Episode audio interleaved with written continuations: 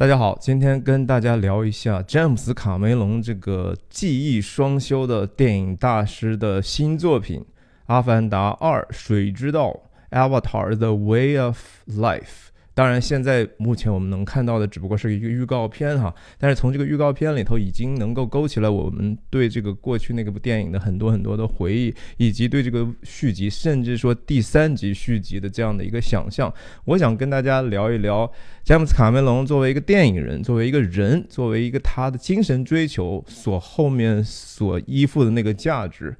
是一个非常漫谈式的一个节目哈，大家好，我是徐亮，我人在美国加州旧金山湾区，跟大家通过电影和泛文化的话题探究人生的意义。希望你喜欢订阅我的频道，我分享的方式就是一镜到底不剪辑，然后是随机的即时分享哈，所以也没有稿子，有时候说错了，说的不准确的地方，请大家多多包涵。那顺便提一句，就是我是在电影院里头看的这个 IMAX 版的。另一部电影的时候看到这个预告片的哈，当时那个电影叫《Doctor Strange Multiverse of Madness》，这个电影我都不敢讲它太多啊，害怕说因为其实我做了一个那个电影的一个很长的一个点评啊，当然不是只是说电影了，说电影之外的很多其他泛文化的话题。但是没想到啊，这个视频在中国的所有网站上都发不出来。那大家有兴趣的话，可以到 YouTube 上去看一下我对那个电影的点评。那说回到这个电影，其实我我还是呃见过詹姆斯·卡梅隆两面的哈，一次是在北京，一次是在洛杉矶。虽然也没有很深入的交谈，只不过就是打个招呼，表表达一下仰慕之心啊。但是也大家也稍微容忍我一下，回顾一下当年的一些情况。这是一下子回到十几年前的二零零九年哈，这是在啊北京，我记得是在万达哈 CBD 万达的一个场合，然后我代表我当时所服务的公司去参加这样的一个发布会啊，我当天。带了除了公司的那个数码相机五 D Two 之外，我自己还带了一个胶片机哈，这是我自己的胶片机拍的一些照片，已经有一点点不知道为什么，当时那个胶片可能洗的也有有点点晚，所以有一点点偏色啊。这是当时在中国首映的一个盛况，大部分的京城的媒体都去了，看这个胶片。胶片的这个颗粒感还是蛮大的哈，这是当时的詹姆斯卡梅隆坐在那儿，然后我记得我的同事也问了很多很有意思的问题，比如说关于这个，呃，男主角 Jake 这个像亲亲人的辫子一样的事情啊，关于张家界的这些呃景色呀，很多的这个消息和资讯其实都是通过我的这个同事的提问出来哈，让更多的人知道的。对不起。然后这个这个应该是我离它比较近的时候哈，拿着我的胶片机，因为胶片的速度不够快哈。大家知道这个 ISO 是注数码相机的概念，我这个胶胶片应该是柯达两百还是四百，所以无论怎么样，我也不可能。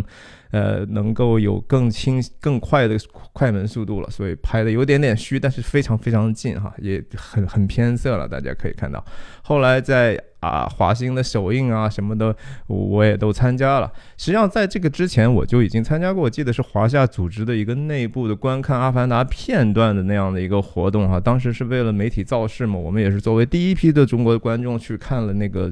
3D IMAX 版的一个片段，当时确实是觉得非常非常。的震撼哈，其实直到今天，如果你再去用很很好的，比如说 4K 的格式或者是蓝光，你用一个比较好的 projector 去看的话，那个细节还是真的是挺能够撑起来它那个真实感的哈。那事情再往前过了两年之后呢，我记得我当时已经来到美国，我继续又受任于一个公司，然后去探班，当时是。卡梅隆想把他的《泰坦尼克号》的这个电影做成三三 D 哈，那是一个后期做成的三 D，不是真正拍出来的三 D。那他也也想，肯定是缺钱花嘛。我想，呃，去这个有一个怎么样的一个活儿，去洛杉矶的这个 Century City 吧，叫那个地方是一个洛，就是二十世纪福克斯片场里头。然后这就是在片场里头，我当时随手拿我的小相机拍的一些照片啊，这是他们的办公室区域啊。然后这个是一个我记得当时叫《Wimpy Kids Three》哈，一个那个样的电影。我后来也没没看过那个电影，当时可能他们在租用这样的一个休息的场所。当时詹姆斯卡梅隆就在那里头，我看他在那吃那个三明治哈啊 sandwich，然后中午的时候和他那个很要好的制片人 John Lando 在一块儿。呃，商量等一下说什么什么的，反正他他总是一个，其实我我对詹姆斯卡梅隆的印象哈，就是他真的是一个蛮 grumpy 的一个人哈，就是脾气蛮大的，然后说话也挺不客气的，跟说起来很多很多事情都带着一个蛮 cynical 的一个感受哈，就是非常的愤世嫉俗，看谁也看的觉得其他人都是废柴哈。当然他有资格这么看，因为等一下我们后面会说到，因为这个人实在是太。他就是这样的性格，他也他也是，可能他的能力也多多少少配得起他这样的性格，但是这个是不是真的就是一个好事儿呢？我我后面也会慢慢提到哈。OK，当时你看看这个大家的那个，哦，当然话再再插一句，这个 Fox 这个公司哈，或者说 Fox。二十世纪福克斯呢，到后面在二零一九年哈前几年的时候被迪士尼就收购了啊。现在我们再看这个预告片里头的前面的这个，你看上来第一个瓶子就是二十世纪。Twentieth Century Studios 啊，就没有 Fox 什么事儿了，因为迪士尼把它买掉之后呢，福克斯从此就从这个厂牌的消失了哈。这到底是不是个好事儿呢？我们也很难讲，因为大家知道，其实迪士尼帝国还是像漫威什么的这种我最讨厌的东西，也是从这个公司来的。他当然，他收购了这个公司之后，还会让这个原来厂牌保定保留一定的独立性，但是我还是觉得有可能会影响到这个电影的成败哈。这这也是我在可能。电这个视频最后面的那段可能会聊一聊他我对这个片子的这个前景的判断。我要再说回来，就是当当天的时候，就是嗯，太太泰坦尼克三 D 的这个内部和媒体的交交流会，然后詹姆斯卡梅隆又兜售了一下这个东西，为什么值得去电影院看哈？实际上，这个我总体觉得那个商业的尝试是一个很失败的哈，他的这个整个的努力。也没有给他带来太多的进进更多的收益，但是就在这样的一个场合，特别黑，这个地方黑到就是根根本就拍不到什么的人影的这个样子。詹姆斯卡梅隆，你像他提到这个 Celine Dion，也就是唱这个泰坦尼克号的这个主题歌的这个加拿大女歌手啊，By the way，他自己也是加拿大人哈，这这后面我也会再提到。C e l i n Dion，他他他提到第一次见到 c e l i n Dion 的时候，是带着一种非常轻蔑的口吻的哈，他就说啊，当时他们说给我找了一个人唱唱这首主题歌，然后我也不知道谁，然后好 c e l i n Dion，然后我就很很忙嘛，然后我就去了那个地方，他们先给 c e l i n Dion 放了一场呃 private screening 哈，单独的这种放映，然后我一进去，他正好刚看完，在那 哭的，他还学人家怎么哭，意思就是啊我。不知道这，反正我我，然后他后来讲到说这个找这个呃那叫什么呃 Beyonce 哈，Beyonce 不是应该是唱那个《阿凡达》主题歌 I C U 的是吧？是吧？也是觉得是？Beyonce 或者怎么怎么样？哎，反正他就是对很多很多的事情，本来是说你这也是你的合作者哈，但是他表现出来一副完全的桀骜不驯的这个样子。那呀，这就是我对他的一些印象吧。那我们就想一想他，我们先说说这个预告片本身哈。这个詹姆斯卡梅隆这个人实在是太厉害了，就是说他，他是为数不多的那几那那种电影人哈，有这么几个人，比如说乔治卢卡斯啊，他呀，甚至说比彼得杰克逊的这样的一些特点，包括詹姆斯卡梅隆的一个彼得杰克逊就是拍《指环王》那导演，金刚啊什么的。然后包括斯皮尔伯格，然后包括那个他的那个墨西哥裔的那个好朋友，也就是拍这个《玉面情魔》的那个德托罗哈，他们都是一种人，就是他们是真正的 visionary，而且是技术和设计双修的那种。就是说我突然有一个艺术上的追求，我想实现一个事情，但是呢，我就。没有技术手段能够帮我实现，因为我这个现在的技术根本实现不了那样的一个东西。那我怎么办？我就去做这个技术哈。我先做工具，我先想好了我想做什么之后，然后我去做这个工具。做完工具之后，我再实现我的梦想。所以就是这这些像这么个 Light Storm 哈，就这个屏幕上这个公司光暴哈，或者是光风暴，其实应该就叫光暴光曝光，甚至说暴风光。呃，你像乔治·卢卡斯的这个工业光魔，对吧？他他们都然后每个这这这些 visionary 背后，他自己都有一个自己的公司去实现他的这样的一个艺术上的追求。彼得·杰克逊是维塔，对不对？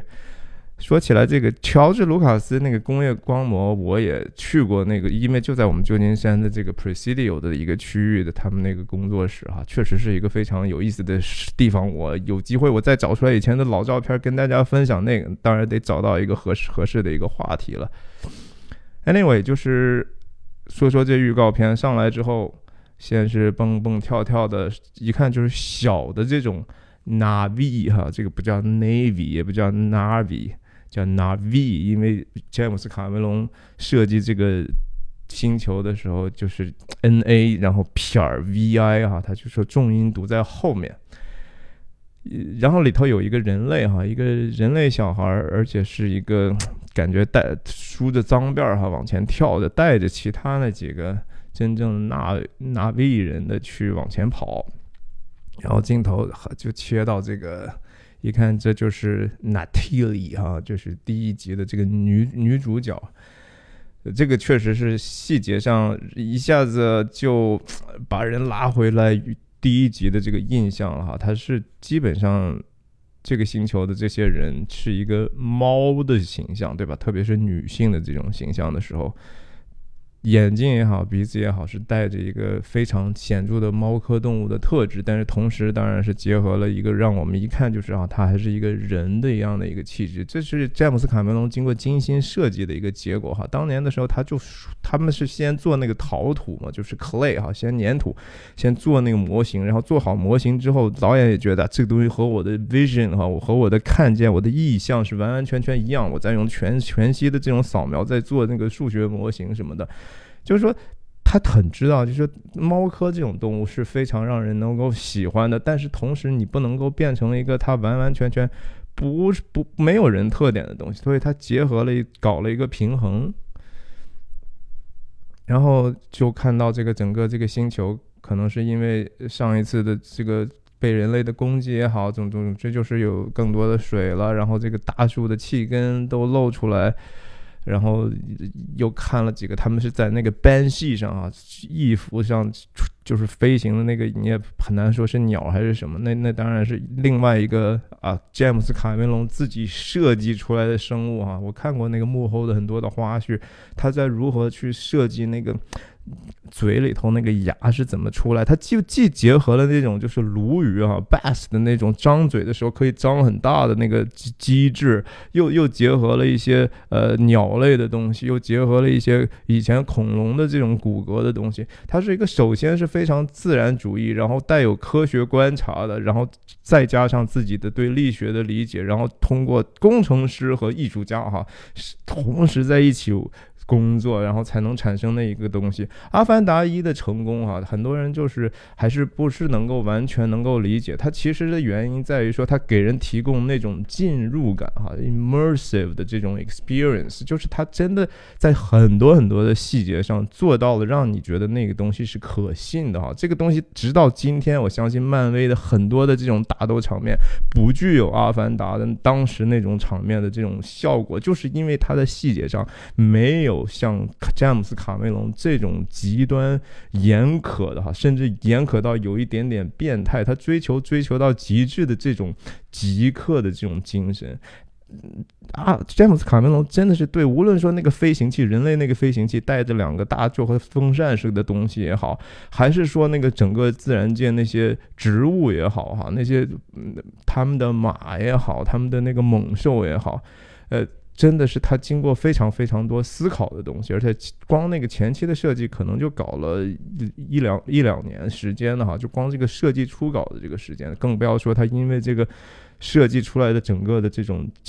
摄影技术哈，就是说所谓虚拟场景，他直接拿的这个东西就可以通过演员在里头呃虚拟场景的走动，他可以去自己去 frame 他的镜头了，他可以设计他镜头如何去运动啊，然后如何在后期再 enhance 这些东西。基本上就是说，我没有这个技术，我就发明一整套技术来做这个。只是说发明了这一整套技术，商业上肯定已经拿回来足够的回回回报了。可是说为什么不再去多做一点呢？可能跟他这个人的艺术家气质是有关系。你说资本家能不愿意你在当年成功了之后，马上就拍续集，再拍续集，和现在的迪士尼帝国一样，不行吗？不行的原因是什么呢？我觉得可能还是因为。詹姆斯·卡梅隆这个人的特独特的一些气质哈，再回到这个后面来说，这个镜头后来就一下子卷入水底了哈，然后就看到一个，这应该是 Jake 和 Natiri 的女儿啊，她是，然后这个据说这个这个角色是由凯特·温斯莱特哈，也就是泰坦尼克那个著名的女演员，英国女演员。出出出声或者出动作表演的这个事情，其实挺值得说一说的哈。这个詹姆斯卡梅隆是一个典型的所谓 autocrat，也你很不能说直接是暴君吧，但是很接近那个意思了。就是说，基本上这个事情，呃。他是那个规则制定者，然后他随时也可以打破自己的规则，就是他说了算哈，就什么事情都是他说了算。他是这样的一种导演，因为他有这样的，他什么都知道哈。他詹姆斯卡梅隆自己也说过，就是你们要想学电影呢，你就 you have to know the craft，就是那个你对这个技艺你一定要有足够的了解，而且你要继续不停的再去了解。你像他就了解到一定程度，就是说。我这个 craft 我还得自己去开发这个前端的东西了哈，但是他这个同时就是一个非常不近人情的人哈，特别是在他肯定我相信他的压力也是天大哈，每一次他都在挑战天大的压力，泰坦尼克也好，阿凡达也好，每一次大家都觉得说这家伙要完蛋，这家伙花了这么多钱，搞了这么长时间，搞了这么大的阵仗。把这个期待值搞得这么高，他能 hold 得住吗？嘿，人家每次就 hold 得住了哈。泰坦尼克和阿凡达是是影史票房最高的，要么如果说按不按那个通货膨胀的话，是一第一名和第三名。然然后如果算上通货膨胀的话，是第二名和第三名哈，就是同样。前三名的票房的都在人家詹姆斯卡梅隆的麾下哈，你就想一想，这个人怎么可能绕得去哈？这是电影史上绝无可能绕过去的一个人物。但是他就是说拍东西的时候，他脾气非常的糟糕。像温斯莱特哈，就是就是这这个演员，温斯莱特拍完《泰坦尼克》时候曾经说过哈，说这个说詹姆斯卡梅隆这个人脾气坏到就是你根本无法捉摸，就是我我就是吃。就是觉得害怕他啊，我就是非常害怕他。这个和和其他的几个导演哈，我是库斯坦利库布里克呀，他们都大概有这样的一个天性，甚至黑泽明也有这样的一点点点特点。但詹姆斯卡梅隆，因为他是在这样的一个好莱坞的环境里，好莱坞是一个很讲究 professionality 的哈，就是你得有一个很专业的一个态度哈。但是就不，他就是吼了就吼了，骂了就骂了，一点面子不给人留。凯特温斯莱特说：“如果以后，除非给我很多很多钱哈，否则的话，我绝对不和他再去工作了啊！这人太难以忍受了。太多的演员都说一样的话，而且很多人，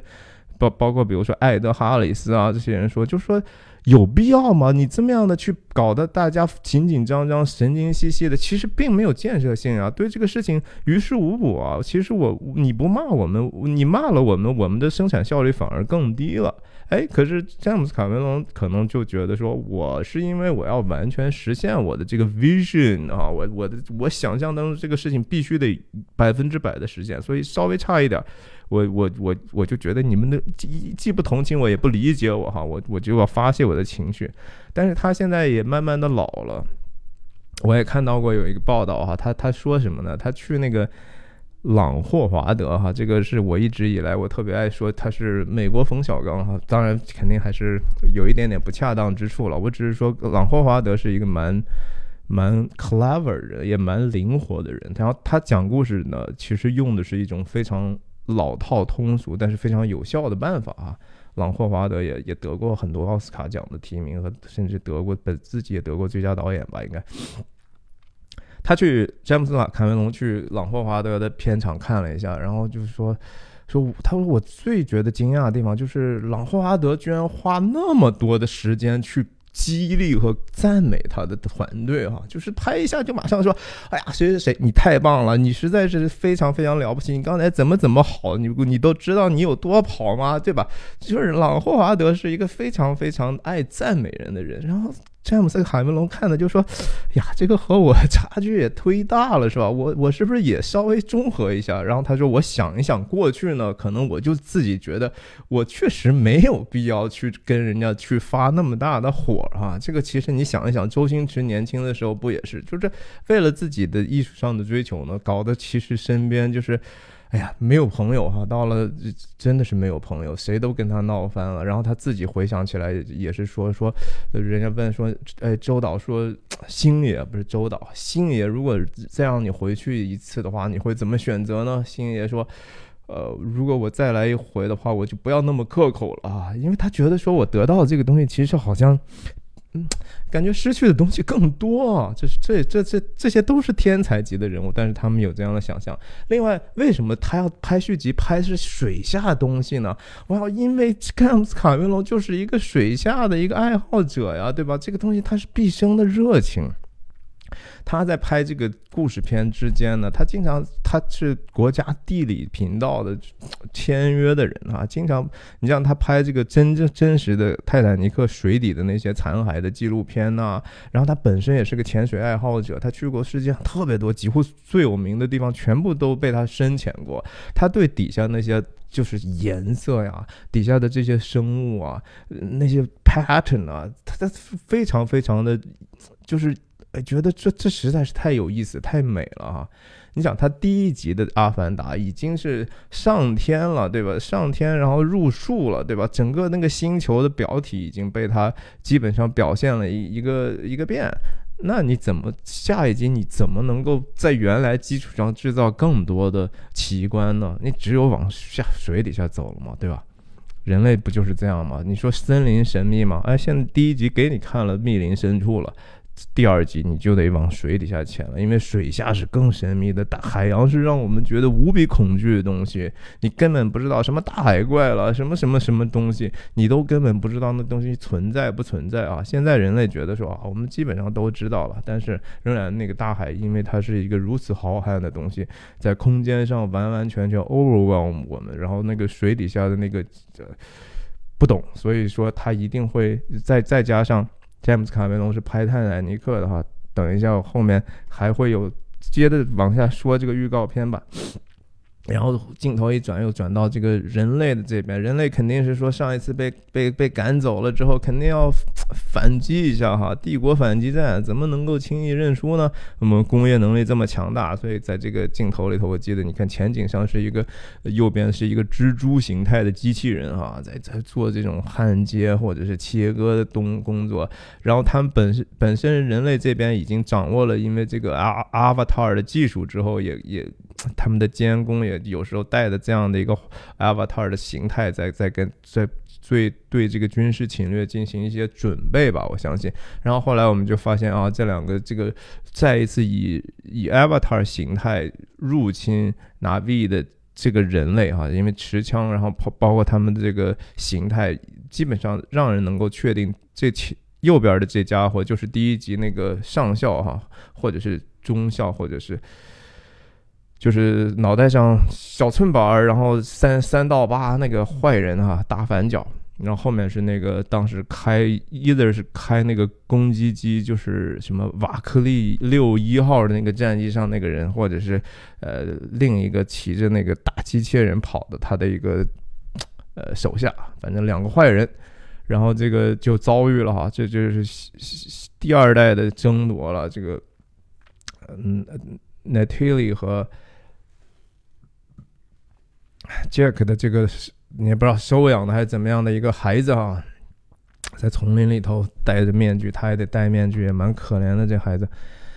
和这个人类开始冲突了，然后这这些孩子们的在这个纳维纳维星球上的探索啊，这它这慢慢就出来这个水里头的坐骑的问题了。然后再一个也是 vortex 啊，这种失重的重力场啊，蛮奇观的东西。这个东西我真的觉得就没有什么太大的意思了哈。呃，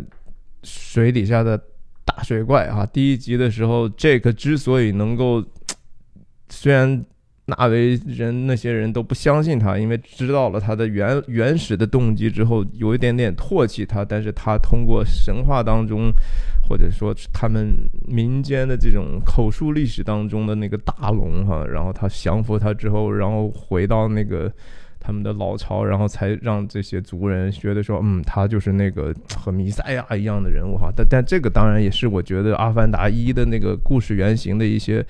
瑕疵哈，这个东西其实是有一点点问题的。等一下，我我有时间的话会再继续说。但是这个镜头基本上就是说，呃，我们在各种各样的纪录片里头看的太多了哈，就是前上面是个抹香鲸，旁边是个人呐，或者是海豚啊，旁边是个人呐。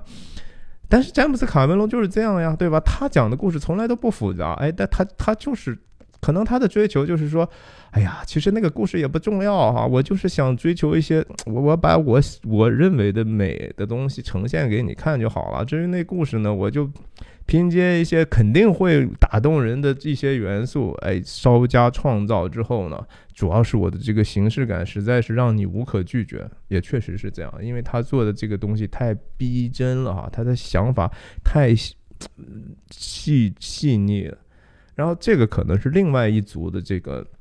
星球上的一个部落哈，你看的这个女首领哈，一般他们女首领不同时也是精神领袖嘛，或者是巫师或者祭司了，是还是一个怀孕的人哈。然后这个台词我记得就出来了，说啊，这个 family 哈，就是家庭的这个我们这个家庭是最后的堡垒啊什么的，家庭是多么多么重要。这个其实是我觉得从主题上和第一集可能会发生非常大的一个越签约的一个或者跃迁，我忘记这个中文名。中文字可能会非常的不一样的主一个主题了啊！这个我我觉得第一集的很重要的一个主题啊，不也不是说主要的主题，而是一个至少不可你躲避不了的主题是武德的问题哈，就是说武力和武武力的德行的问题哈。等一下有机会再跟大家讲。呃，当然这个是。那 T 里护着自己的孩子哈，这不知道是水水下还是怎么样，反正我们看到大水漫灌了，这个这这这不就是泰坦尼克的变种嘛，对不对？这这这，所以说一定要拍水下，因为詹姆斯卡梅隆有巨大的水下的经验，对水底下有巨大的热情。第二部也必须要从一个。呃，奇观上变得更为奇观，然后他同时有这样的技术，你知道吗？这个水下拍摄哈，始终是一个非常非常困难，而且水下的一个虚拟场景、三 D 的场景的拍摄哈，这个里头可能呃难度不是一般的大，它必须得有一套自己全新的技术，然后它的这个技术呢，以后他也可以拿这个继续卖钱啊，这就是詹姆斯卡梅隆这种人，他自己不光是一个艺术家，他还带着一个企业家精神，他主要是一个企业家。我认为他主要是个企业家，同时自己本身又是一个非常好的营销人哈。他是一个 marketer，就和 Elon Musk 一样。Elon Musk 他这个公司，他就是那个公司，无论是特斯拉也好，还是 Skylink 也好，还是那个发射导弹的也好，不是火箭的也好，他自己就是这个公司的最大的公关的那个元素嘛。有了他，就持续可以一直上热搜、上新闻嘛，对不对？然后这个部落又要和人类决战了，对吧？这个很像水世界了，是吧？这个水面上的，我相信都都不是太难了。但但是真正难的，我相信还是那个水下。然后这个新的生物出现了哈，第一集的那个叫什么来？Banshee 哈，Ban She 的那个设计，这一次又又要设计新的这样的一个，这等于是说是。水陆两栖，甚至说水陆空是吧？这个三栖生物，就是我既能在水里头，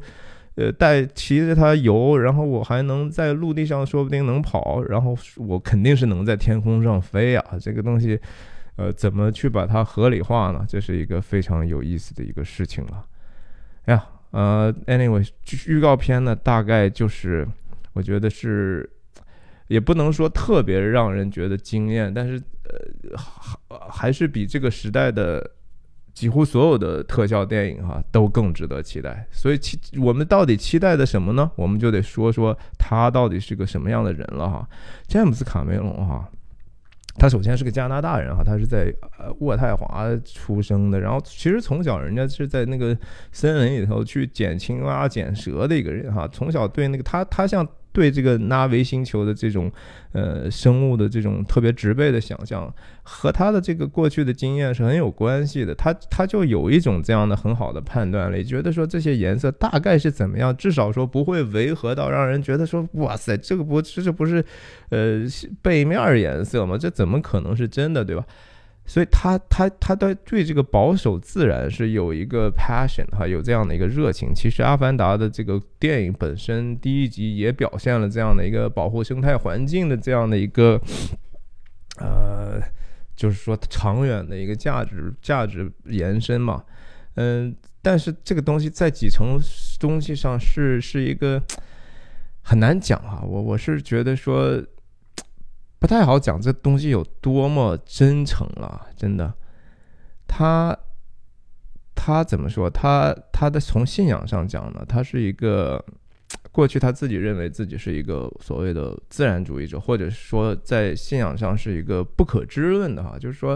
他从小有这么样一个故事。他说，呃，他们家人其实还都是去教会的哈。他们他们家我记得是五个孩子，他是老大。然后家长就让他去去教会，他爸好像是个学电子工程的呃工程师，然后他妈是个艺术家啊，可能他这个家庭的基因对他的这个也是有影响的。让他去教会，然后去念主导文嘛，就是耶稣的那段话。我们在天上的父，愿人都尊你的名为圣，愿你的国降临，愿你的旨意行在地上，如同行在天上。我们日用的饮食，今日赐给我们，免我们的债，如同我们免了人的债，不叫我们遇见试探，救我们脱离凶恶。因为国度、荣耀、权柄都是你的，直到永远。阿门啊！这是耶稣教人，就是说你们应该如何向上帝祷告。詹姆斯卡梅隆从小就说：“这个我不说，因为他住在那个地方啊。其实旁边有很多这种原来的美洲的原住民的部落，他们就在那样的部落区里头不远。”他说了个啥？他说：“我觉得这个主导文和这些部落里头那些唱挺哈，也就是部落里头那种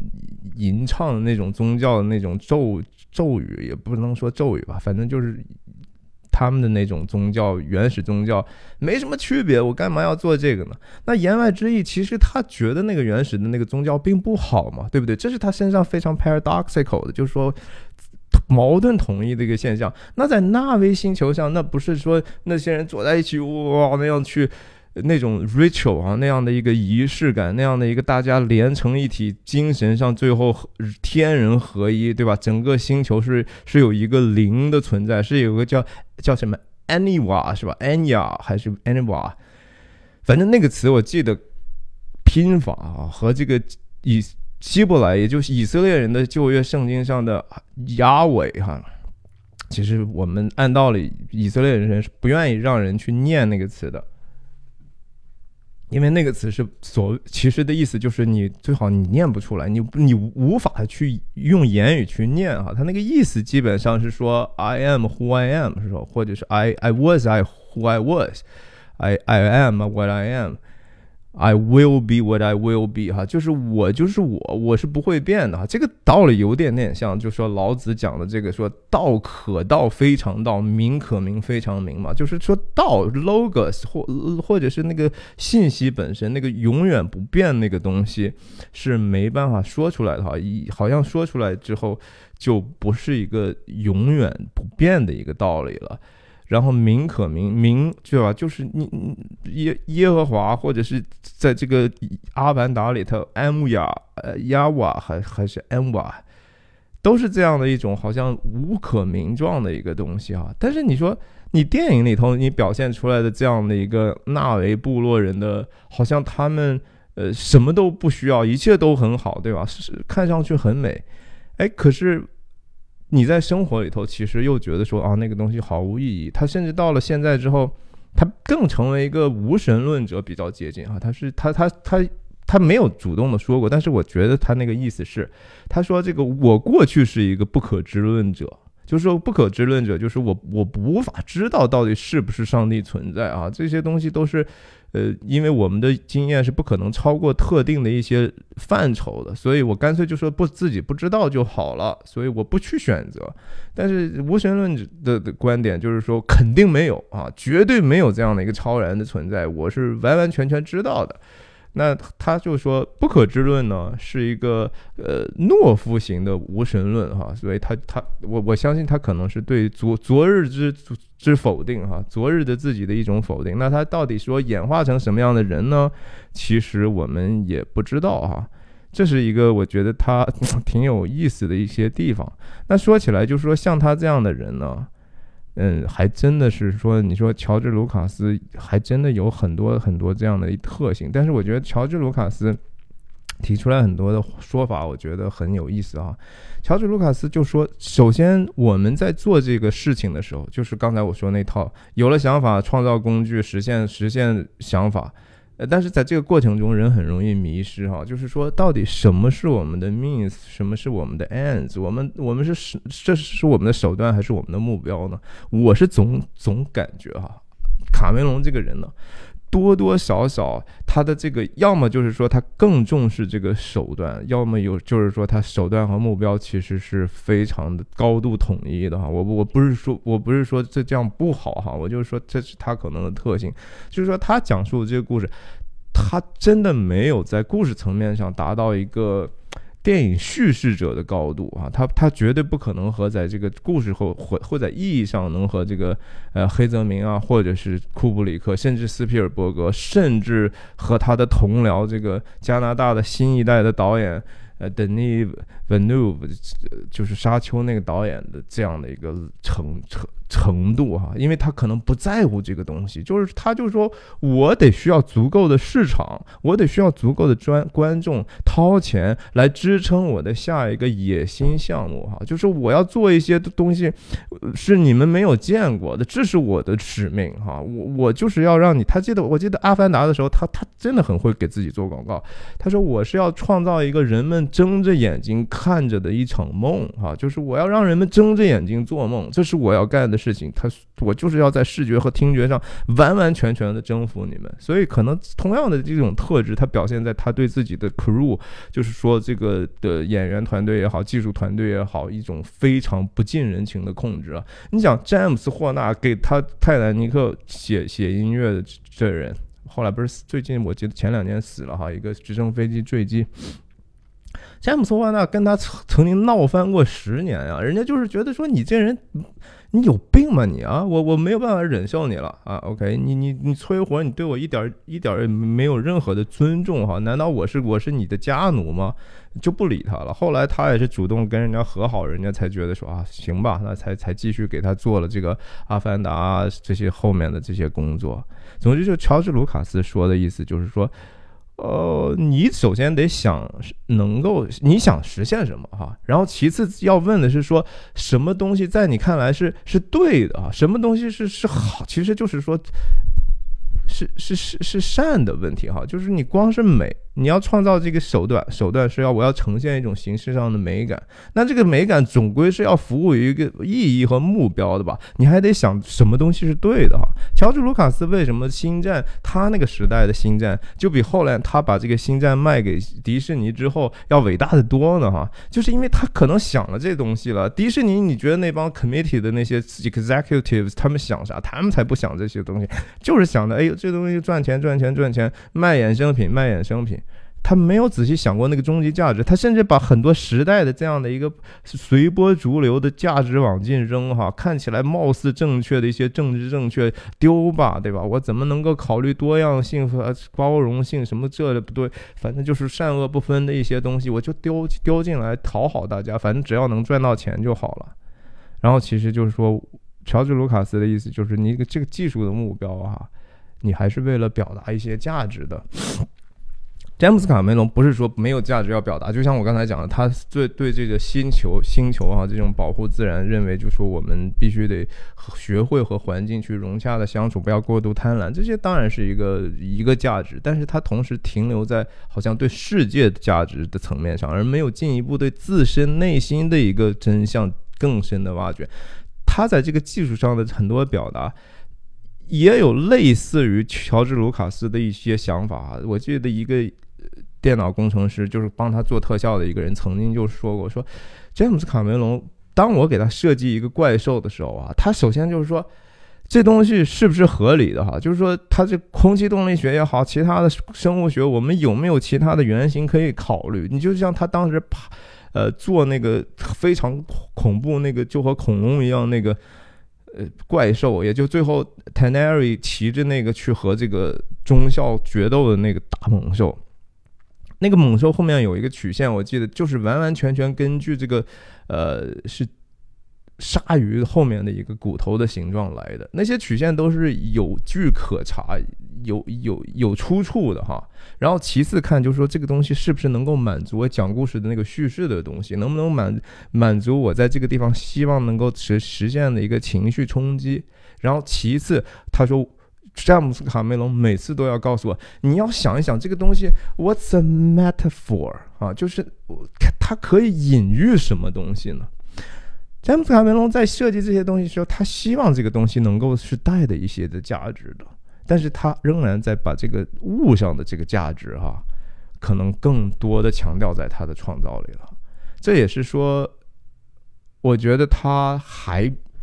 离那些最顶层的电影大师，或者说那种人文价值上极高那些电影创作者呢。略逊一筹的地方，但是我我仍然无可否认，就是说詹姆斯卡梅隆仍然是一个思想家，仍然是一个哲学家，仍然特别他是一个沟通大师啊！我觉得这些人就是说，你看他的采访，詹姆斯卡梅隆那真的是出口成章到什么程度了，对不对？他也是太了解他自己说的那点东西了，但是那种表达能力和沟通能力，哈呀，真的是。非常非常厉害，我觉得可能这个乔治·卢卡斯也好，斯皮尔伯格也好，甚至马丁·斯科西斯也好，你听他们说话，我觉得这是一种享受。这这这，你就觉得说哇，如沐春风啊！什么东西我好多好多事情没想过的事情，人家就给你就这样轻而易举的说出来，我就觉得非常非常厉害。我们我觉得可以再再再扯几句关于这个《阿凡达》本身的这个，刚才我也提到，就说它是有一个武德在里头的哈。我先说说这个什么叫武德，或者我理解的什么叫武德哈。美国哈这个国家很奇怪，就说，嗯，体育产业和娱乐产业相比一下，大家猜一猜，觉得哪一个行业的市场总值更大？就比如说橄榄球加篮球加冰球加棒球大，还是说格莱美加奥斯卡加所有的线下线上演出托尼奖？百老汇、好莱坞加什么奥兰多的迪士尼乐园，哪个多？市值加起来，我查了一下啊，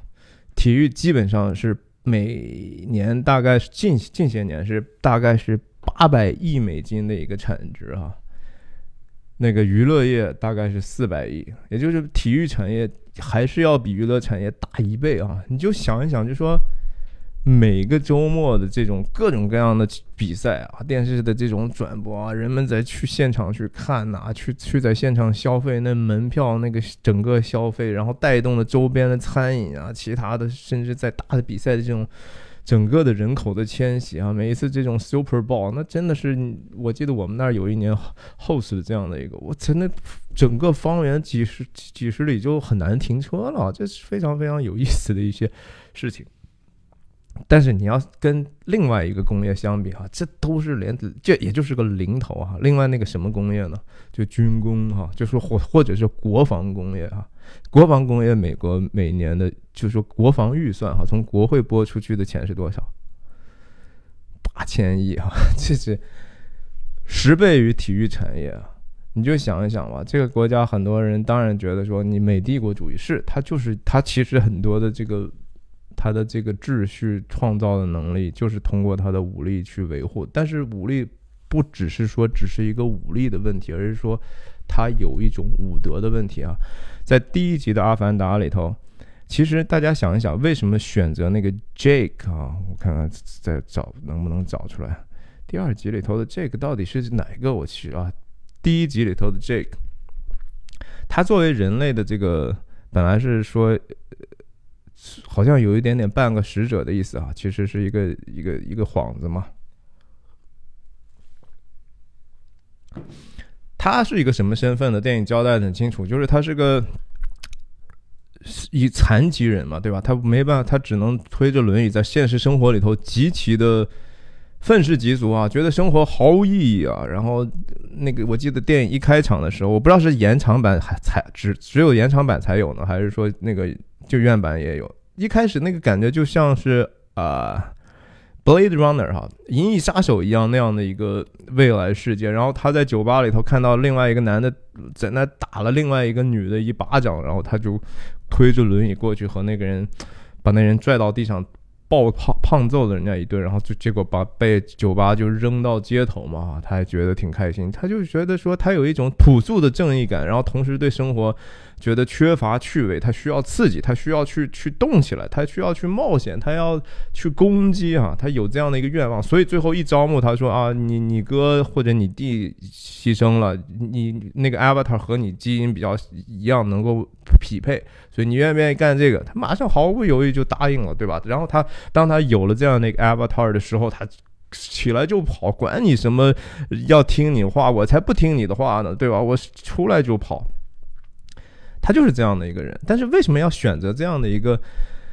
好像四肢发达，四肢也不发达，他是心心里头希望自己是四肢发达，然后头脑极其简单，带着一个简单粗暴的正义感的这样的一个人去做做做主角呢？其实这就是这个美国的武德的很重要的组成一部分哈。很多人说这个美国的就是东西海岸提供金钱啊，然后中部这些人提供武力啊，就是说他们就是。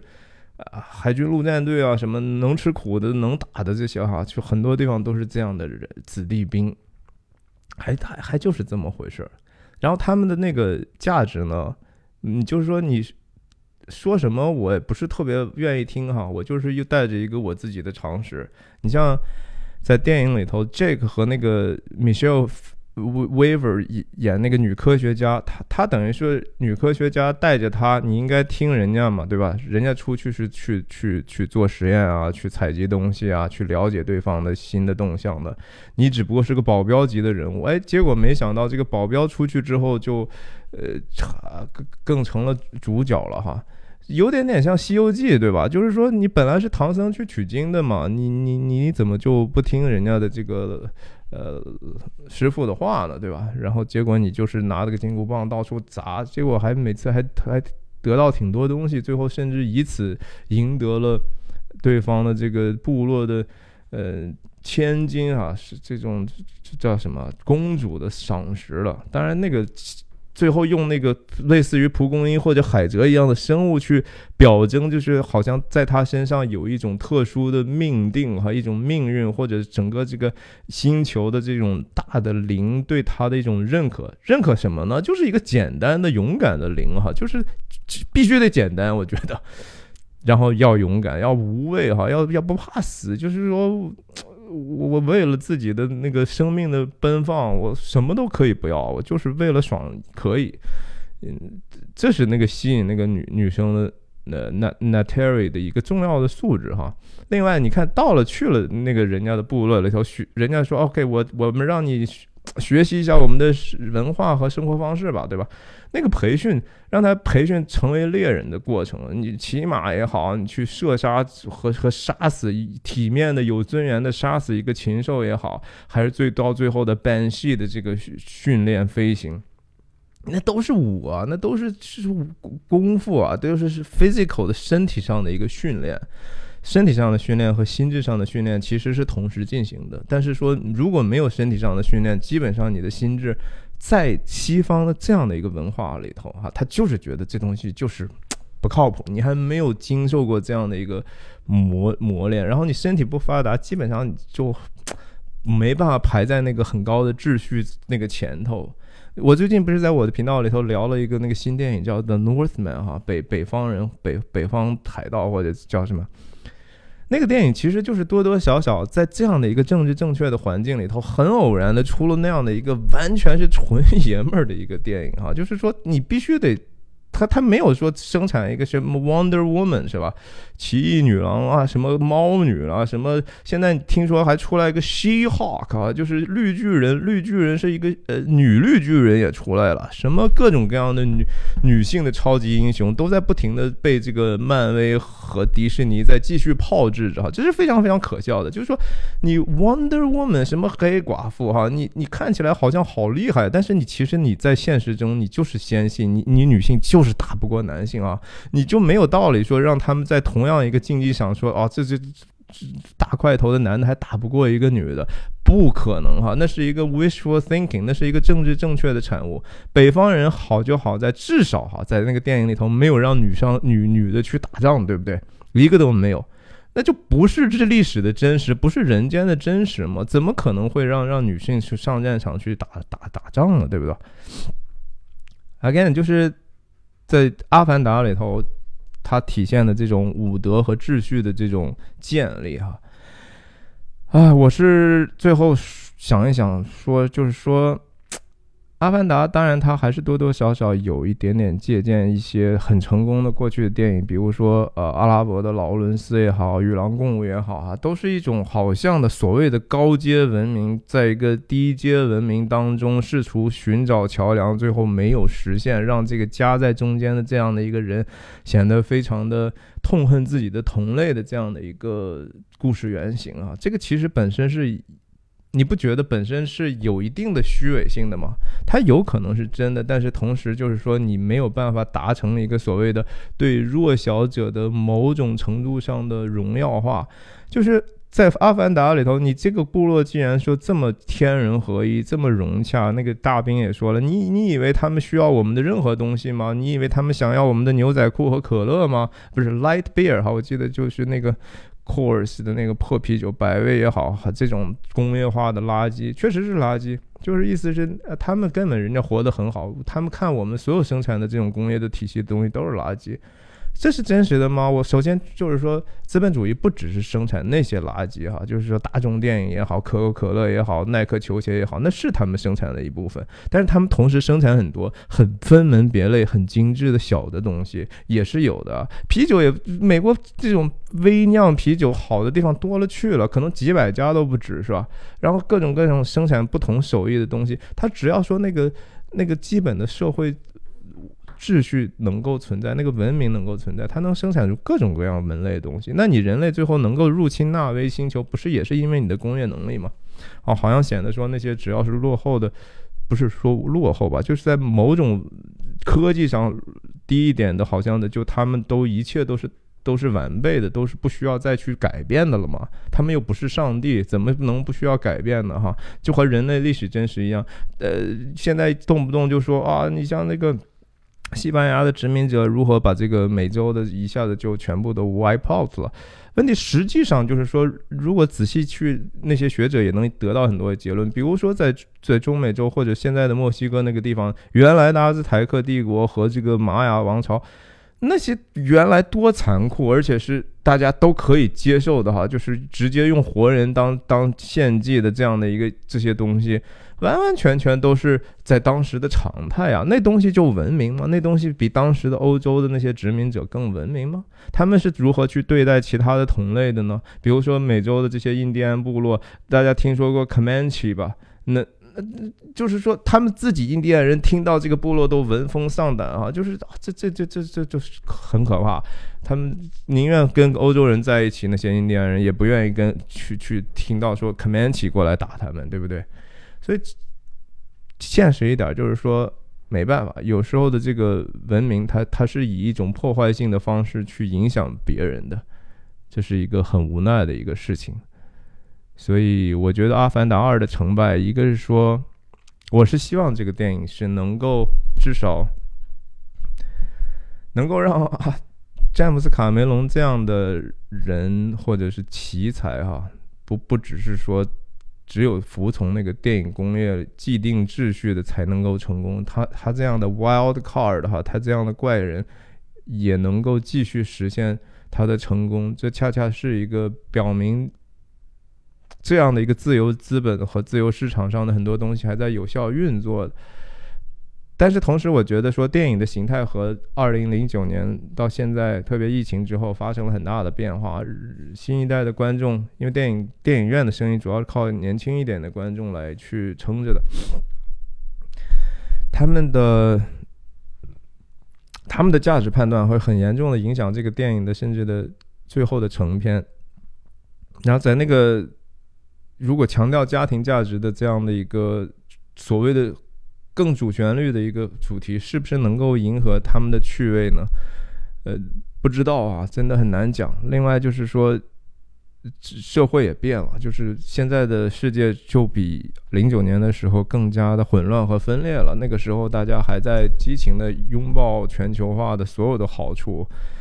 但是现在这样的怀疑的声音已经越来越多，甚至慢慢有一定的压倒性了。呃，人们是不是能够为这个所谓的很多的政治正确，